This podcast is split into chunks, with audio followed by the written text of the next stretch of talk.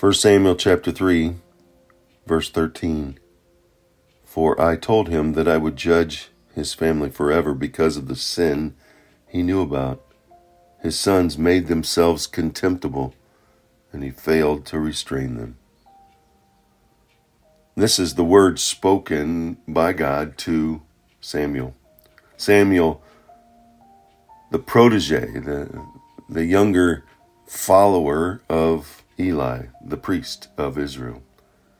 And Eli's sons were blaspheming God.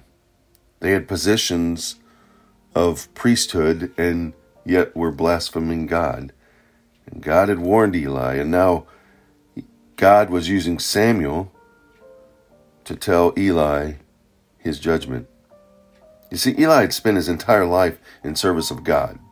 His responsibility was to oversee all the worship of Israel, and he'd done a wonderful job in that. But in pursuing this great commission, he failed and neglected the responsibilities in his own home.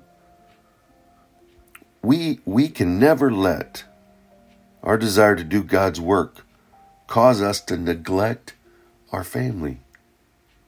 If we do, our mission may grow into this quest for personal importance instead of God's work. And God's work would never say to neglect our family. And if that happens, our families will suffer the consequences of our neglect. We, as followers of Christ, have ministry. God calls us to minister, to share the great love that and grace that we have accepted and the gift we have received and to share it with others. And that's important, but our importance is to take care of our family. The responsibility of taking care of them supersedes our mission outward that loving them where they are, that starts at home. The importance of loving God and loving others is starts at home.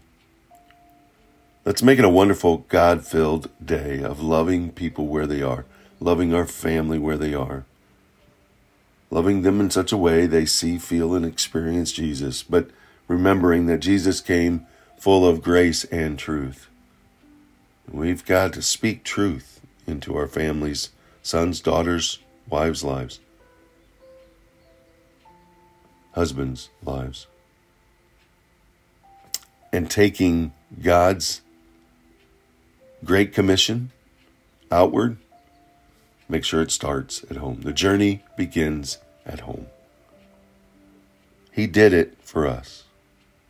Let's do it for others starting at home.